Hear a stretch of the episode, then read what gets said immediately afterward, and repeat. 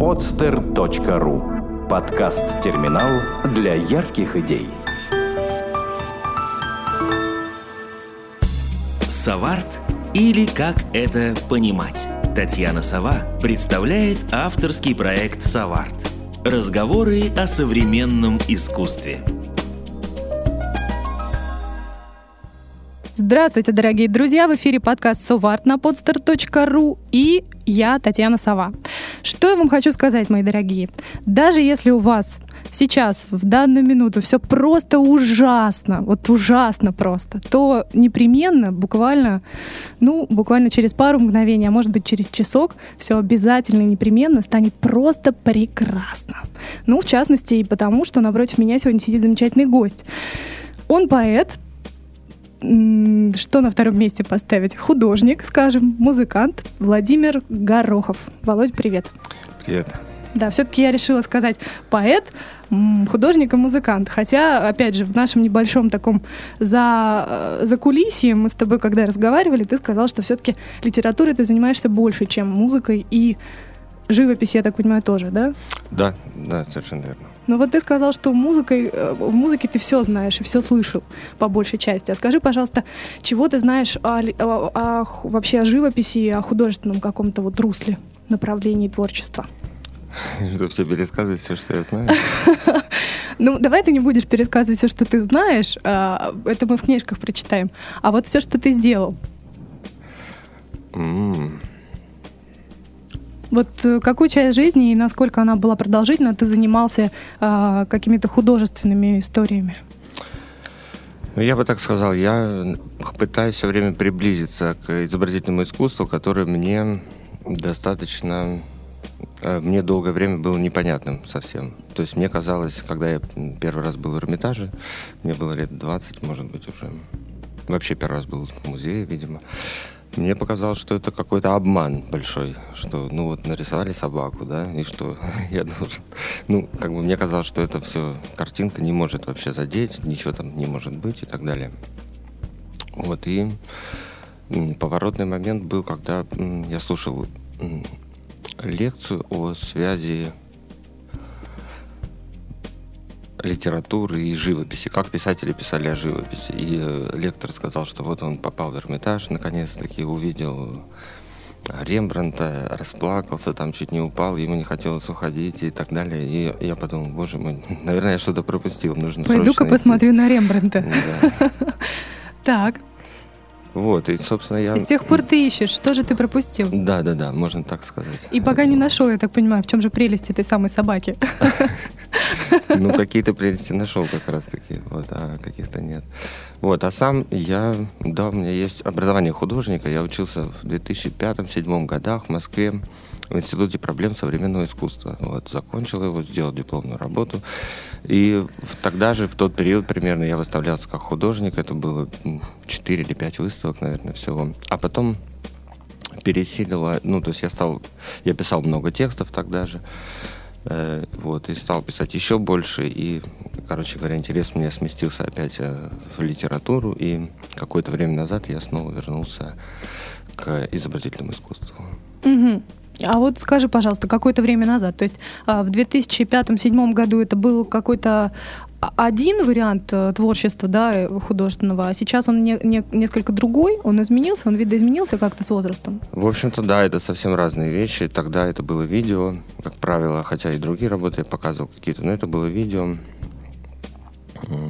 видеопортреты, можно сказать. Там звучала популярная песня какая-нибудь Аллы Пугачевой, например, или на иностранном языке могла звучать. Это был портрет человека, но который не застывший, как бы, а вот он сидит, допустим, в электричке, да, едет 5 минут, и вот 5 минут подряд, вот без монтажа, вот, ну, такие вот были фильмы. Так. Вот, а сейчас, да, это совсем другое. Ну, тогда ты учился mm. в, в Институте проблем современного искусства. Это уже такое говорящее очень название. Поэтому приходилось изучать проблемы. Какие сейчас проблемы в современном искусстве тебя волнуют? Ага. Хм. И волнует ли вообще, вот, вот так вот по чесноку, волнует ли тебя современное искусство? Проблемы.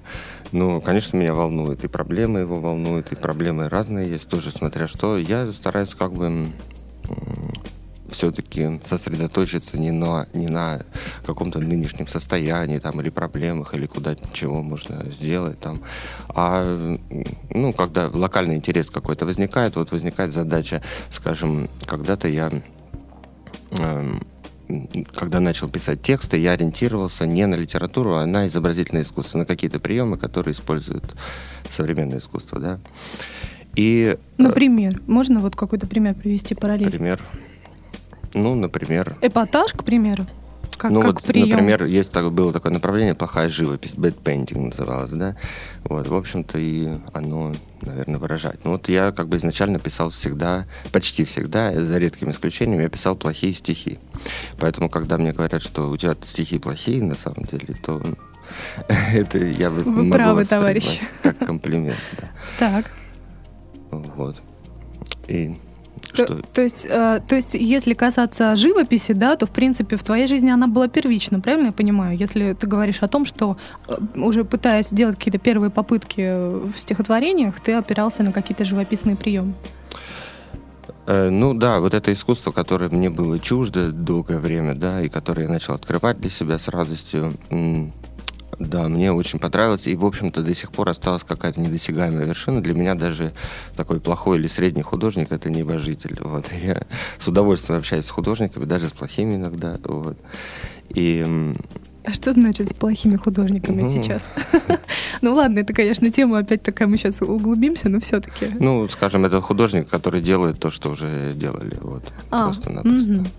То есть человек без фантазии плохой художник сразу же. Ну, я не знаю, насколько фантазия сейчас релевантное понятие в искусстве, но думаю, что может быть и нет. Хотя, короче, да, дело может не фантазия, а дело в том, э, как это связано вообще с... Ну, как это выглядит, я не знаю, как это объяснить.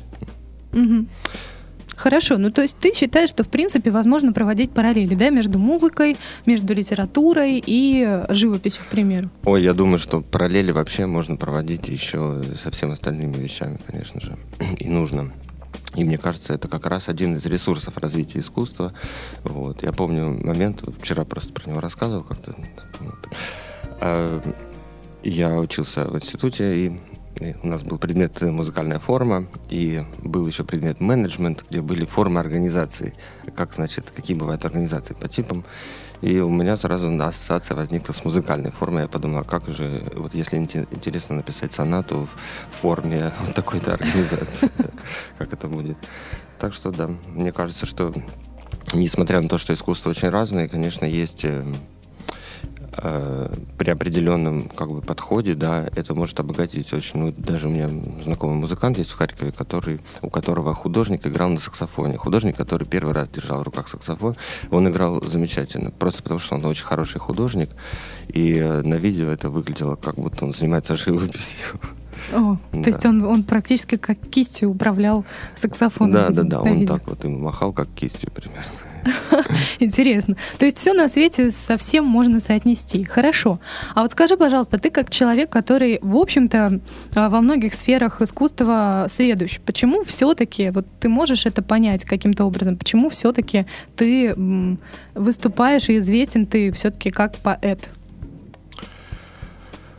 Ну, потому что текстов я написал больше всего, в общем-то, и это очень длинная история. Да, наверное. То есть ты считаешь количество дела?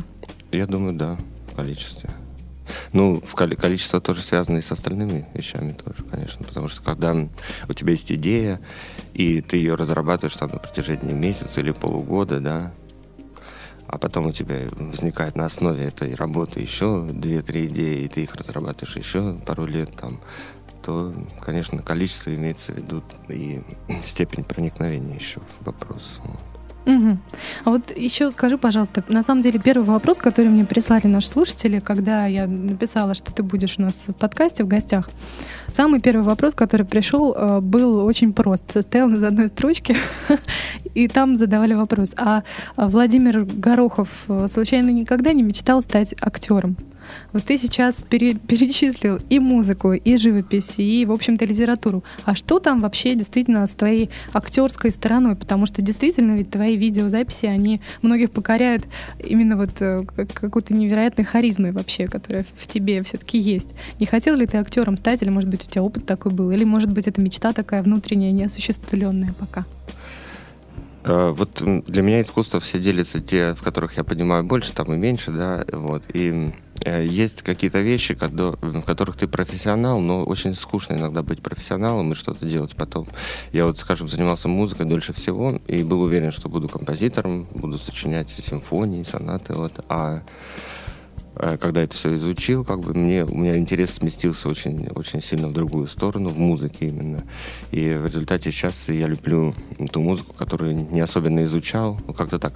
Короче говоря, мне кажется, что в чем-то нужно оставаться любителем. Вот. Я бы оставил для себя это как бы как частное занятие.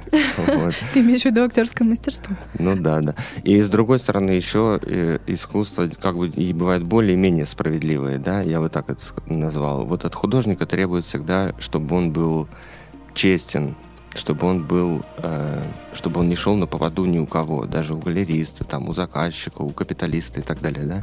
И это вот... Кто э, требует? Вот опять же, я тебя прерву сразу же, потому что в наше время сейчас, когда уже вся живопись у нас коммерциализирована, как правило, наоборот требует, к сожалению, бедные наши несчастные художники от этих требований разрываются очень часто. Да, я согласен, есть такой момент, сейчас это такое, да.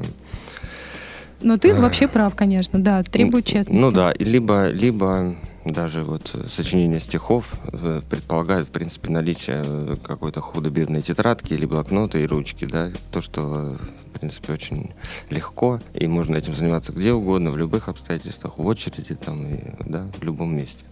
Это тоже как бы плюс этому искусству. Тогда как актер это предполагает там и репетиции, еще труд других людей, да, какой-то режиссер, э, а, по-моему, вот Балабанов, который недавно, не так давно умер. А, Когда его спросили про искусство кино, он сказал, да какое искусство? Как, какое может быть искусство, когда ты зависишь от 50 человек? Вот э, меня это тоже смущает в этой профессии, я бы, наверное, не хотел. То есть ты считаешь, что в принципе там та же самая живопись или художественное искусство, не знаю, поэзия, музыка, это все искусство как жанр, принадлежащий одному конкретному творцу в данный конкретный момент. Потому Ну, что ведь музыка тоже, ну, есть композиторы, хорошо, а есть ведь э, целые коллективы, которые исполняют, да? Да, еще надо, чтобы этот коллектив исполнил, да, Да, и, и где исполнил, и кто это услышит, это все, И конечно, очень композитор важно. да. зависит, соответственно, тоже от огромного количества людей. Поэтому Конечно, если да. ковыряться в этом, то можно Но, тем не менее, история знает примеры. Там вот э, композиторы, которые даже дирижировали большими оркестрами, но свои симфонии не могли исполнить, потому что на них не было спроса. А это была замечательная музыка, которую мы переоткрыли спустя десятилетия. Вот. И таких примеров, на самом деле, очень много. Так что все-таки это такой более индивидуальный, наверное. И симфонии можно писать не слыша, не имея под рукой оркестра. Вот. Вполне можно писать. Мгм. А у тебя есть уже в запасниках хоть одна симфония? Нет, нет, Нет? совсем нет, нет. Совсем нет. То есть ты совсем ничего не писал, не сочинял. Нет, в этом смысле в академической музыке нет, не сочинял, и, в общем-то, ни в какой другой тоже особо уже не сочинял. Вот. Мгм. Кроме как в детстве, там, может, песенки писал какие-то. А, Хорошо. Слушай, Володь, ну вот просто очень хочется, чтобы ты сейчас что-нибудь прочитал. Вот если это возможно, конечно. Я могу Ой, я, кстати, отвернуться, закрыть глаза или все что угодно, чтобы тебя не смущать. Ну, в общем.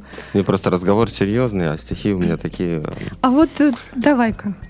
Вот возьмем и прервем серьезный разговор на какой-нибудь Ну, я тогда Хотя ты, между прочим, в прочту. одном, между прочим, из твоих интервью ты говорил, что ты считаешь, что стихи у тебя чрезвычайно серьезные. Чего ж ты сейчас мне говоришь, что у нас серьезный разговор, а ты несерьезными стихотворениями собираешься прерывать? Ну, хорошо. Давай поговорим после того, как ты прочтешь.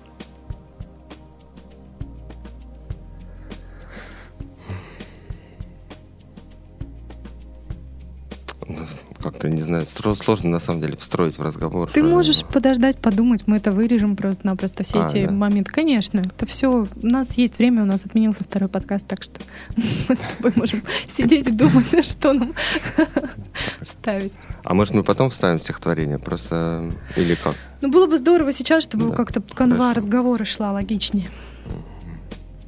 Все, что вот тут душе угодно. Не, не пытайся как-то это в разговор встроить. Стихи напишешь для детей и обвинят в педофилии. Вот такой стишок у меня есть. короткий. Так. Понятно. А вот, вот скажи, пожалуйста, вот сейчас многие зрители или слушатели, вернее, замерли так в ожидании какого-то продолжения все-таки такого интересного тезиса, потому что это скорее тезис, да, такой получается. Или это все-таки стихотворение? Ну, стихотворение может закончиться, как я понял, ну вот в данном случае. Просто я стараюсь как раз писать с рифмой, и, как, и минимальная единица у меня четверостишие. Но иногда двух строчек бывает достаточно, и, в общем-то, хотя да, там можно продолжить его, но, может быть, и ни к чему уже. Ну вот скажи, пожалуйста, ты 10 лет уже пишешь. А 10 лет это такой срок э, серьезный вообще. Скажи, пожалуйста, как вообще э, ты сейчас относишься к тому, что было 10 лет назад написано? Изменилось ли твое вообще вот э, отношение к, к- к этому твоему творчеству, которое было 10 лет назад? И изменилось ли творчество за 10 лет? Прогрессирует ли оно? Ты как думающий человек наверняка об этом периодически задумываешься, да? Да, конечно, много раз изменилось. Но я думаю, что все деградирует скорее за 10 лет. Вот э, так плавно спускается с горочки, потому что то, что я писал 10 лет назад, это сейчас у меня в голове не укладывается, как это можно написать. Вот сейчас, к сожалению, вот практика сама, то, что пишешь, пишешь, пишешь, написал что-то, да, она тебя двигает больше в сторону литературы, в сторону э, тради- традиции какой-то, да. Пусть это твоя собственная традиция будет, либо какие-то еще традиции ты включаешь в свою орбиту. И поэтому текст становится более таким привычным, что ли, вот. А, конечно, это здорово, когда текст не, не похож ни на что. Вот, поэтому... И, то есть я это говорю не в плохом смысле, что это все деградация, там, ну, это нормальный порядок вещей. Мне кажется, что это нормально. То есть ты взрослеешь, и тексты тоже взрослеют. Ну, я не знаю, взрослеют они или нет. Сложно сказать. Мгм. Не бы в таких терминах, наверное. Хорошо. Ну, а вот э, скажи, пожалуйста, когда ты снимаешь видео на стихи, да, что вообще, как, как ты выбираешь это? И вообще, как появилось, допустим, твое видео на «Прекрасно и ужасно»? Потому что оно там снято совершенно удивительным образом, где ты там без э, верхней, без, и верхней, без нижней одежды стоишь на фоне там какого-то шкафчика, вот, и просто вот э, от души м, декларируешь. Как это получилось? Ты сам себя снял или тебя кто-то снял? Это, это было специально или случайно? А я снял, да, я решил записать видео стихов, просто чтобы... Мне показалась неплохая идея записать видео, потому что можно сделать авторскую трактовку, которая будет, э, как бы сказать, зафиксирована, да, и конкретно, и можно не выступать, и не зависеть от случая, э, от контекста, как бы, да, в котором выступаешь, если там все орут, или настроение плохое, ты плохо читаешь, в общем, так.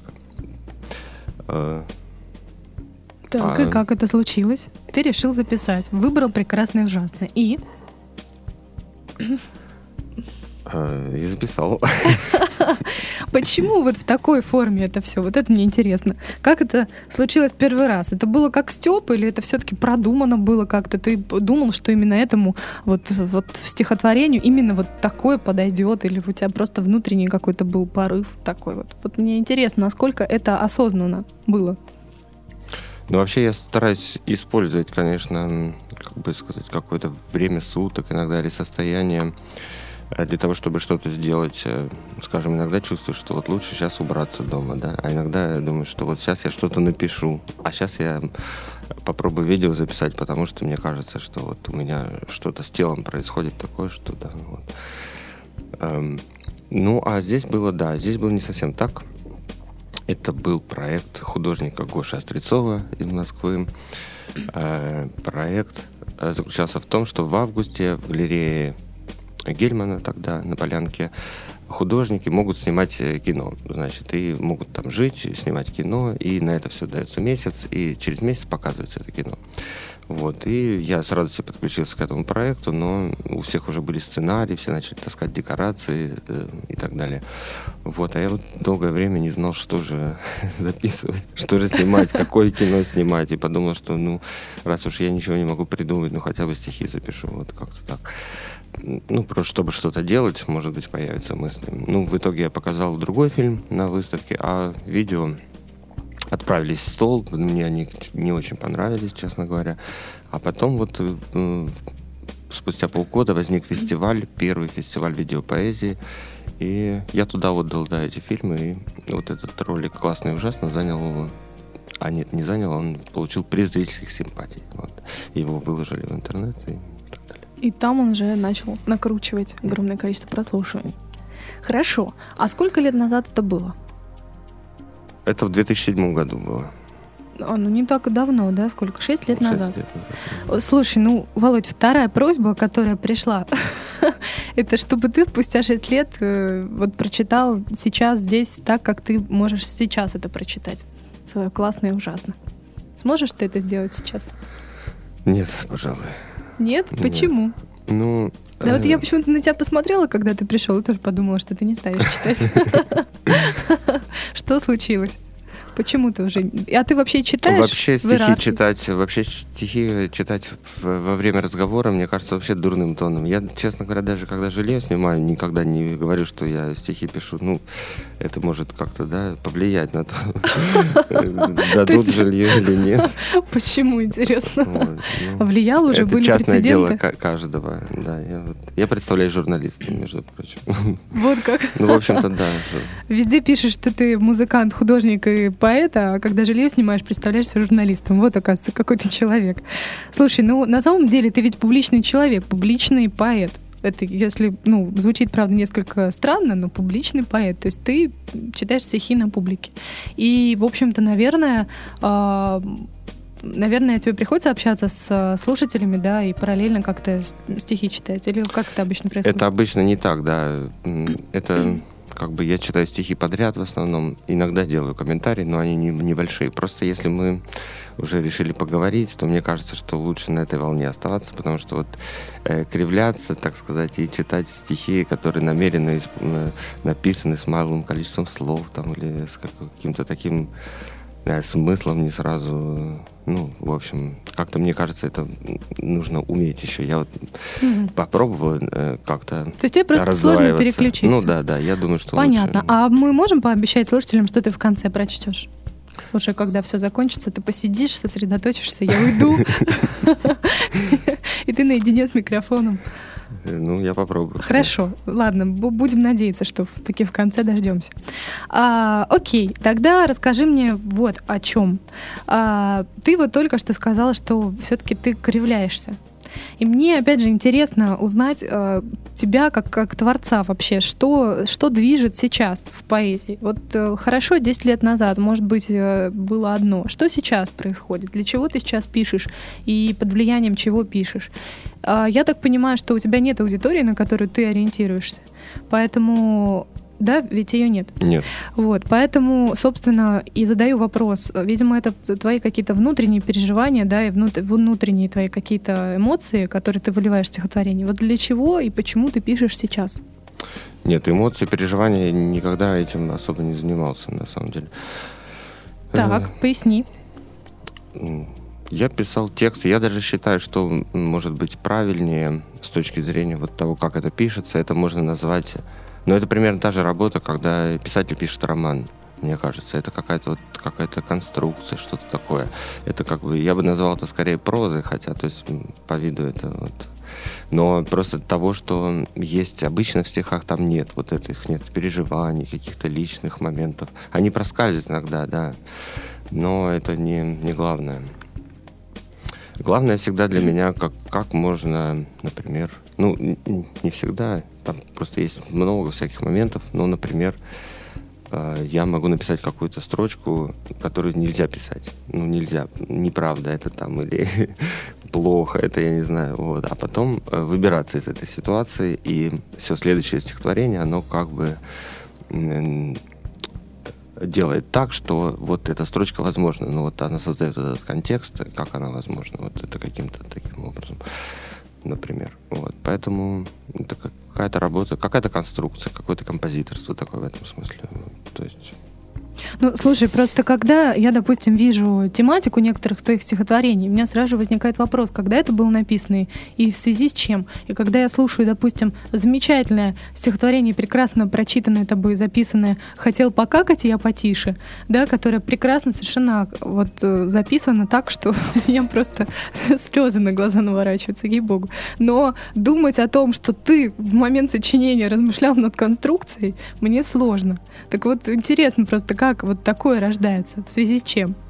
Не, на самом деле, да, я, может, преувеличиваю немножко насчет э, формы, влияния формы, но и обе вещи держишь в голове, на самом деле, потому что все равно просто текст, это все равно это текст, это форма, это просто конструкция, и нет ничего такого в словах, то есть там есть, конечно, но оно такое очень плавающее, эти вещи, вот.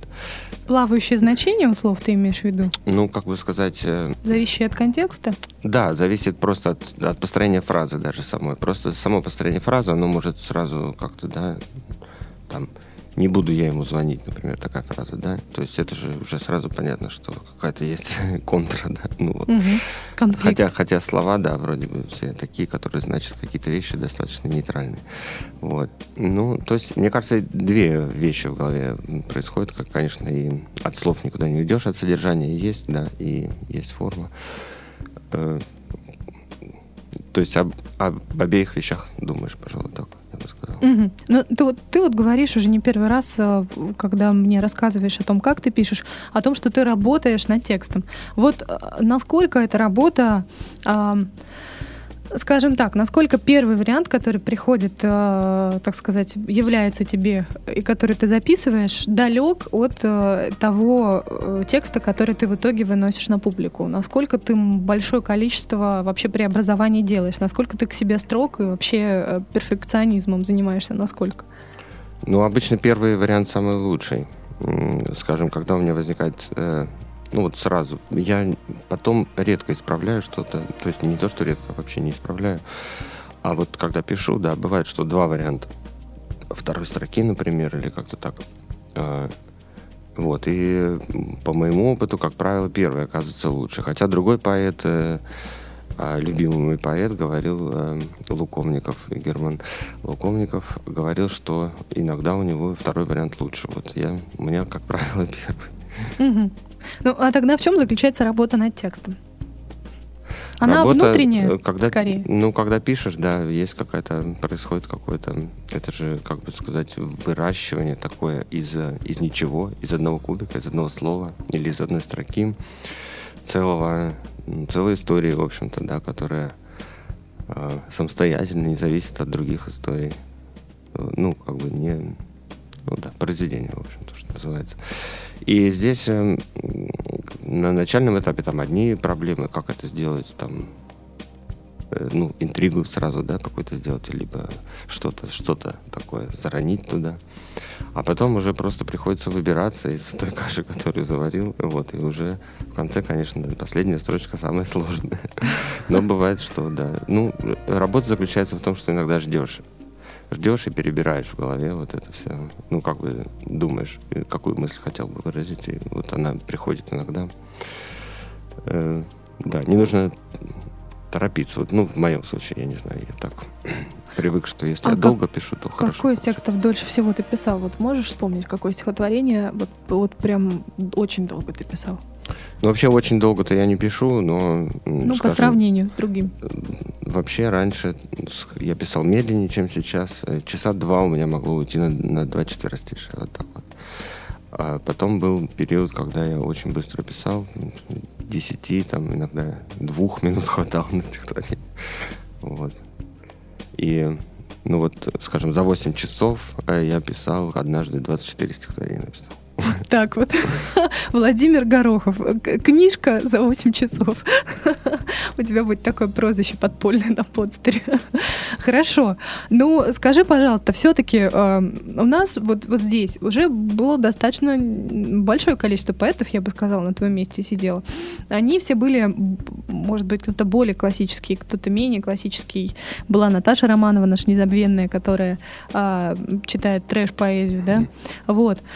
А, вот Наташа, в частности, она уверена в том, что можно работать над э, вообще литературным, литературной составляющей поэзии, и поэзии нужно учиться, и это нужно развивать, этот навык, э, и над ним нужно вообще-то достаточно много работать. То есть настоящий поэт — человек, который много работает над своими навыками. Вот. И были тут люди, которые говорили, говорили, что с возрастом приходилось делать так. Они выбирали время, к примеру, в, в течение дня садились и напряженно работали. Так вот, вопрос к тебе в этой связи. Насколько вообще а, у тебя такое принято, допустим, взять, сесть и напряженно работать? Или у тебя это все по наитию происходит? И опять же, тоже второй вопрос сразу же в догонку. А, что для тебя, допустим, является понятием работать над своим навыком, да, поэтическим. Есть ли у тебя такое понятие вообще? Да, то есть, конечно, я так и работаю, в общем-то. Какое-то определенное время я просто знаю, какое время суток, например, лучше пишется, ну, да, скажем, утром или ночью. Утром э, организм, как бы солнце отвечает, все замечательно, очень хорошо работа идет, настроение хорошее. Вот. После обеда и вечером это вообще бессмысленно, по-моему, что-то делать. Вот так. И то есть я думаю, да, я согласен с тем, что это работа. Другое дело, что работа, может быть, не всегда заключается в том, чтобы э, именно писать и писать и писать, или там смотреть на фразу, там думать, как ее можно там переделать. А работа же поэта заключается еще в том, чтобы, может, э, погулять хорошо и почувствовать... Чтобы было о чем писать. Да, да, да, почувствовать э, красоту этого мира там или каких-то вещей. Вот, поэтому обе составляющие, составляющие важны. Уйду в поэзию. После этого выпуска ухожу в поэзию. Хорошо, то есть а, фактически, вот а, технически ты не думаешь, что это имеет смысл развивать как-то вот? Нет, нет, я считаю, что обязательно нужно. Нужно. Это и как работа, я говорю, обе вещи нужны, мне кажется, важны. И та, и другая, конечно. А были у тебя пробы вообще пера в, в какой-то, в каком-то другом, может быть, э, не жанре, но, может быть, в, в поэтическом жанре, но вот какого-то другого выражения? Может быть, были какие-то другие стихотворения, стихотворные формы иные? Пробовал ли ты себя? Или вот у тебя как пошло сразу вот, вот так, такого рода э, произведения, так ты, собственно, из этих рамок и не вылезал, и не пытался себя ну, оно меняется так постепенно и, как бы сказать, естественно, да. Допустим, первые 100 стихов я писал с использованием 100 слов всего, и каждое слово мог обкат... новое слово, которое я вводил в лексикон, э, ограниченный небольшой этот, э, в принципе, было поводом для написания серии стихов. Уже 5-7 стихов я мог написать с использованием этого слова, и таким образом оно становилось моим, и потом я уже его употреблял э, в строчку, так скажем, просто, да, уже мог не, не особенно ну, то есть я с ним как бы знакомился с этим словом. Ну, во- вообще у меня, я начал писать, э, когда вернулся из Европы. Я жил в Европе два с половиной года. И был хорошо социализован, в общем-то, и общался с местным населением в основном. А работа у меня была такая на общении построенная.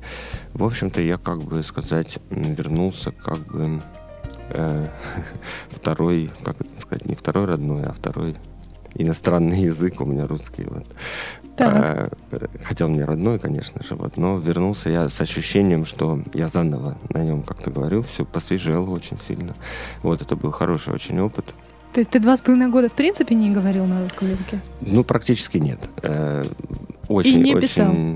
редко. Нет, я как раз после, через год э, после неговорения на русском я стал читать в захлеб русские книги, потому что понял, что это единственное, что еще как-то меня ну вот, вот когда ты только приехал во Францию, да, ты, ты сказал, что ты во Франции жил, да, вот в Закулисье, опять же. А когда ты пытался писать во Франции, первым порывом было по-русски писать или по-французски? А я тогда не писал, я начал писать только а, когда а, вернулся. Да, угу. да, да. Понятно. Да. Так, и что же? То есть ты начал писать по приезду? А, ну вот, собственно, да. Потом, когда эти 100 стихов э, со 100 словами я написал. У меня случился небольшой кризис какой-то такой, то есть я не писал или не знал чего, или как-то плохо получалось. Вот, а потом я, скажем, начал писать, когда я заметил, пишу стихотворение, и я ввожу как-то обороты усложнились. Появилось там пять новых слов в стихотворении. Я подумал, боже мой, как же с этим справиться так много, это так виртуозно, в общем. И Короче говоря, да, наступил какой-то другой период, когда я стал вводить побольше слов там или какой-то синтаксис усложнился. И потом возникла какая-то идея. У меня обычно так, возникает идея, и от этой идеи как бы уже рождаются тексты. И эта идея, она по-разному может воплотиться. В общем-то, я стараюсь воплощать как можно дольше, много, как можно больше раз. Ну, например, возникает у меня идея написать то же самое стихотворение, которое я уже написал э, был однажды даже момент, ну и я это повторяю. То есть пишу 5-7 тех же стихов. Вот, или как с поэмой Ленин Печник, я 12 вариантов написал этой поэмы, в которой, в принципе, та же самая история, все то же самое, только скучно же писать то же самое, да, получается немножко там что-то по минимуму стараешься менять, но тем не менее, чтобы это было всегда интересно, потому что, чтобы уже десятый раз дочитать то же самое. Так, подожди, а ага. если тебе хочется десятый раз писать о, о том же, то есть есть какая-то тема, которая тебя волнует, и тебе хочется о ней написать, или с чем это связано?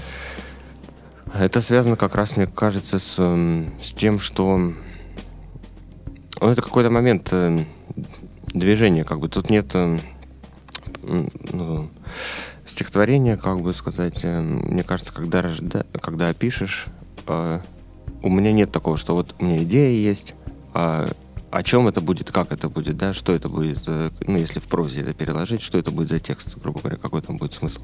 Идея формальная, как правило, какая-то.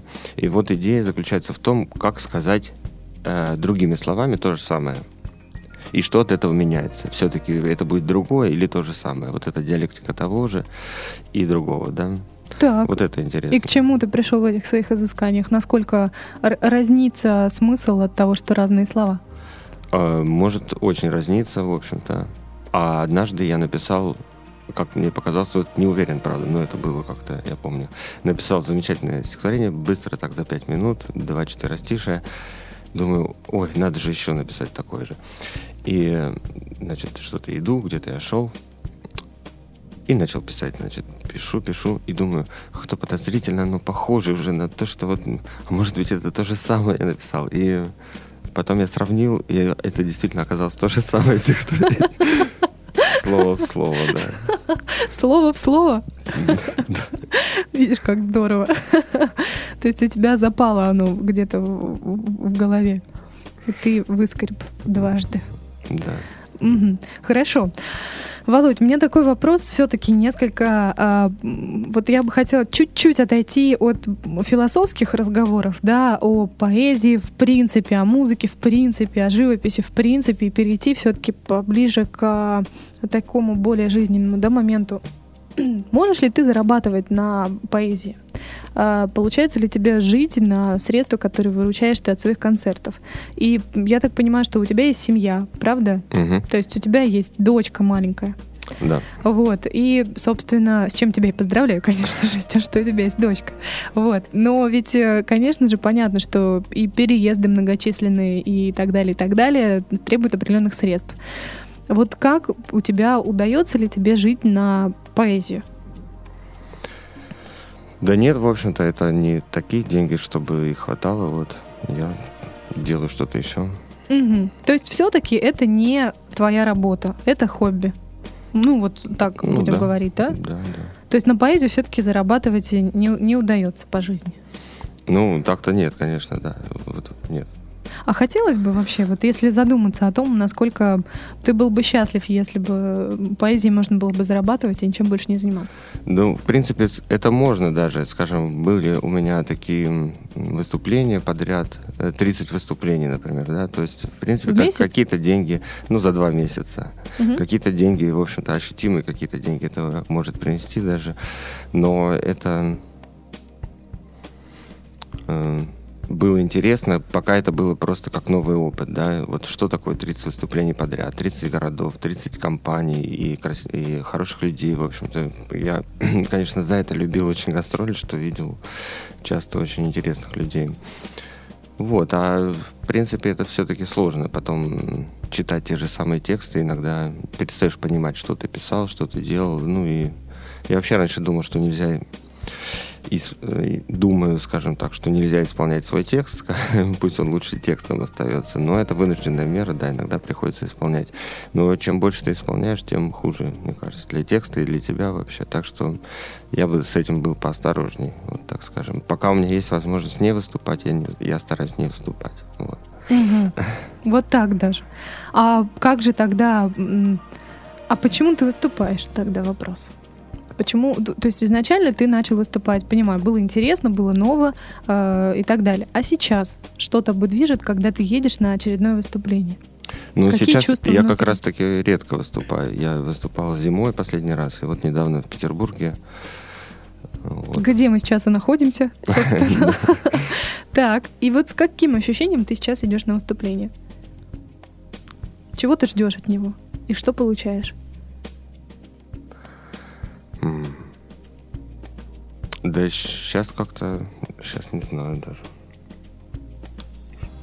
Не знаю, мне кажется, это стало такой довольно банальной вещью для меня. Вот так. Угу. Но при этом, да, я знаю, что для людей, это, которые пришли послушать, еще и заплатили деньги к тому же за вход, я понимаю, что для них это, конечно, не банальная история, поэтому я стараюсь все-таки дать что-то, конечно. То есть, ну, вот.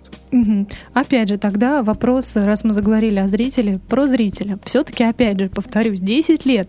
10 лет ты пишешь, а выступаешь ты сколько лет? А выступать с 2008 года, по-моему. Да. Угу. Что, 5 лет 5 лет. Угу. То есть половину этого срока ты выступаешь. И вот за 5 лет скажи, пожалуйста, насколько изменился твой зритель? Что с ним стало? Кто это теперь и кто был раньше? Чувствуешь ли ты какую-то разницу вообще, в принципе, в составе зрителей, в восприятии того, что ты делаешь? в отношении к тебе? Ну, вообще зритель зависит от места, где я выступаю. Вот это больше всего, я бы сказал. Бывает, э, что меня на концертах публика 40-летняя, 50-летняя, вот как-то так, смотря кто и собирает, где. Вот, бывает э, публика близко к искусству, бывает просто люди, вот, а бывает просто завсегдатые баров там. вот.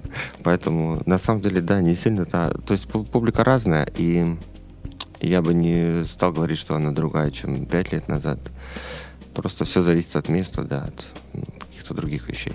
Хорошо, а насколько вот восприятие того, что ты делаешь, зависит от, э, опять же, от публики? Вот э, как принимает публика там 50-40-летняя несведущая в искусстве, и как принимает публика, может быть, более молодая, более сведущая в искусстве? Есть ли разница в этом? И кто были позитивны? 40-летнюю я имел в виду как раз, это была компания художников, mm-hmm. на самом деле, и людей близких к искусству. Мне кажется, что вот художники понимают лучше, мне кажется, что люди близкие к искусству как бы могут больше больше увидеть, может быть. Но не знаю. И, и просто люди, которые занимаются чем-то другим, мне говорили, что какие-то такие вещи, что, например, я стихов вообще не читаю и вообще не понимаю, но вот твои стихи мне очень нравятся. Там, или даже спасали кого-то от смерти там несколько раз. Даже так? Да. Ну, это потрясающе, конечно. Вообще, просто интересно, конечно, то есть твое вообще публичность твоя, она началась, я так понимаю, как раз вот с, с видеализацией, да, с визуализацией вот твоих стихотворений, правильно? Да, да. То есть это получилось как-то не намеренно. Да, в общем-то, я не ожидал такого резкого какого-то выхода, да. Это было видео популярное, да. Ну, хотя э, это вообще была изначально публичная практика, просто для начала. В самом начале это было каких-то 20 случайных э, подписчиков потом это там может больше. Вот, а с видео, да, пришла какая-то более широкая. Угу. А вот помнишь ли ты свое первое выступление, где оно было, и насколько вообще твои ощущения, как, какими они были, когда ты, вот, допустим, ты понимаешь, что тебе нужно выйти и там сыграть и покривляться, как ты только что сказал, да, перед э, каким-то количеством людей. Угу. Я помню ранние выступления, ну, Некоторые более интересные, некоторые менее интересные. Ну вот, скажем, А Я выступал на в магистратуре РГГУ есть такая русская Так. антропологическая школа, там замечательный преподаватель, и она очень маленькая, правда, там э, 5-10 преподавателей, 10 студентов, вот так вот где-то. И это были люди, которым я на лекциях там уже ходил и уважал, и читал, что они пишут, эм, давно читал. И как-то очень волновался, да. Ну, Прочел, и потом мне показалось, вот это был какой-то такой момент для меня признания, потому что они как-то меня сразу так признали, так прям горячо, они смеялись до упаду там и так далее.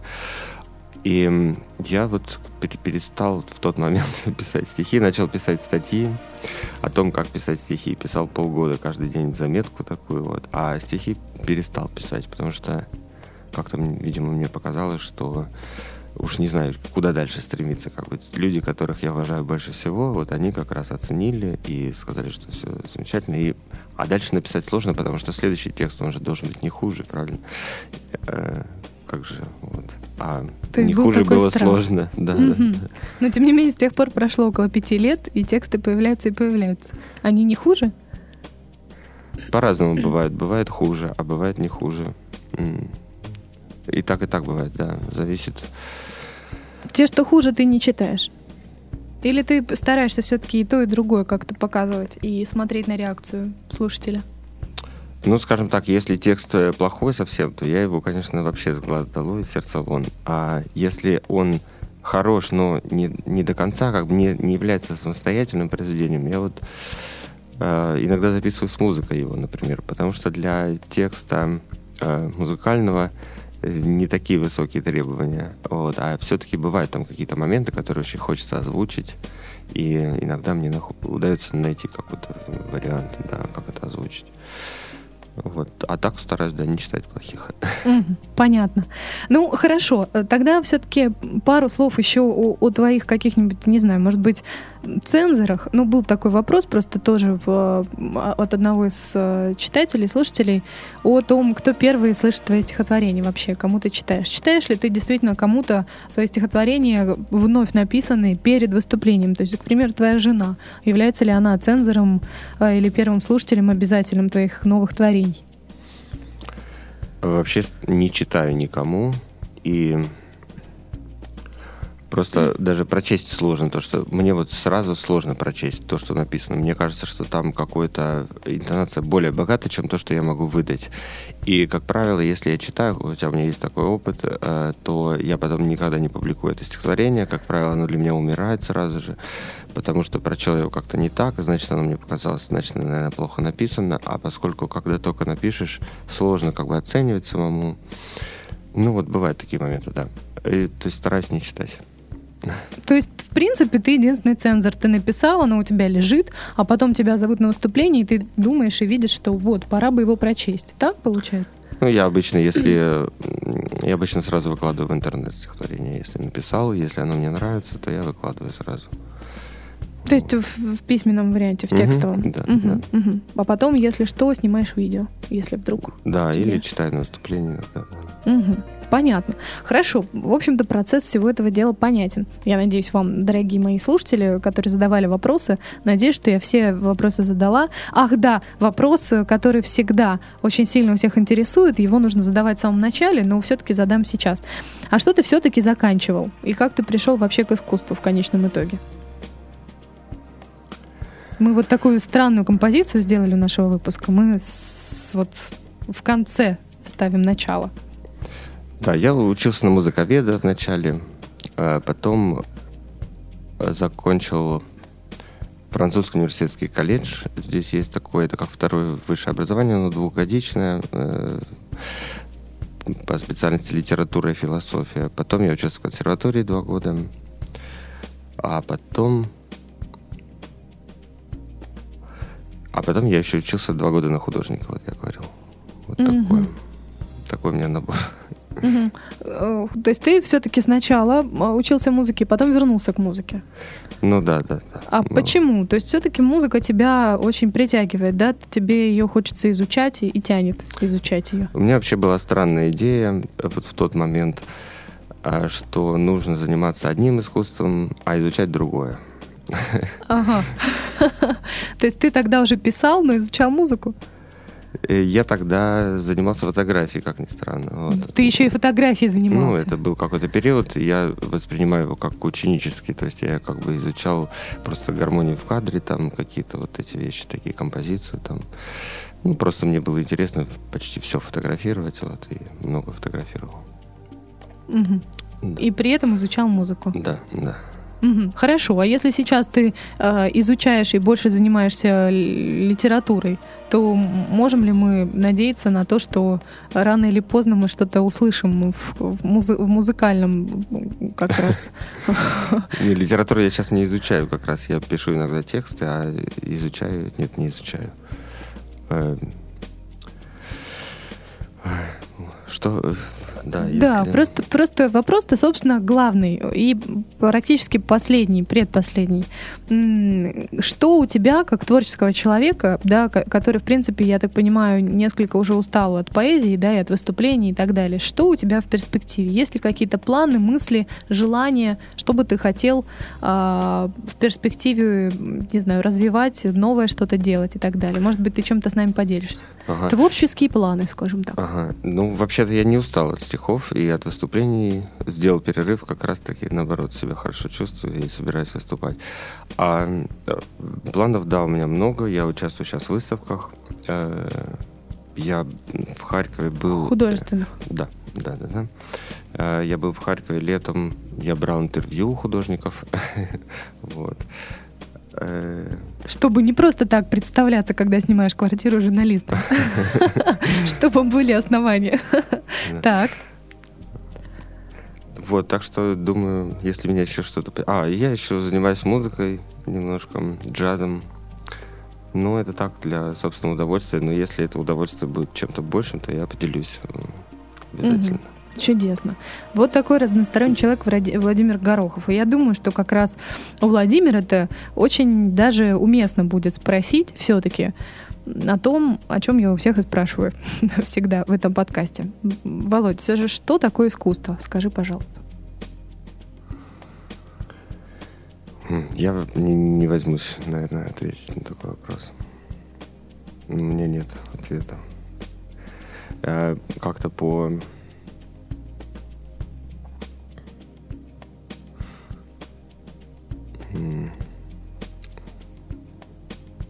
Из-за искусства в целом вообще, мы же сейчас о разных еще искусствах говорили, да.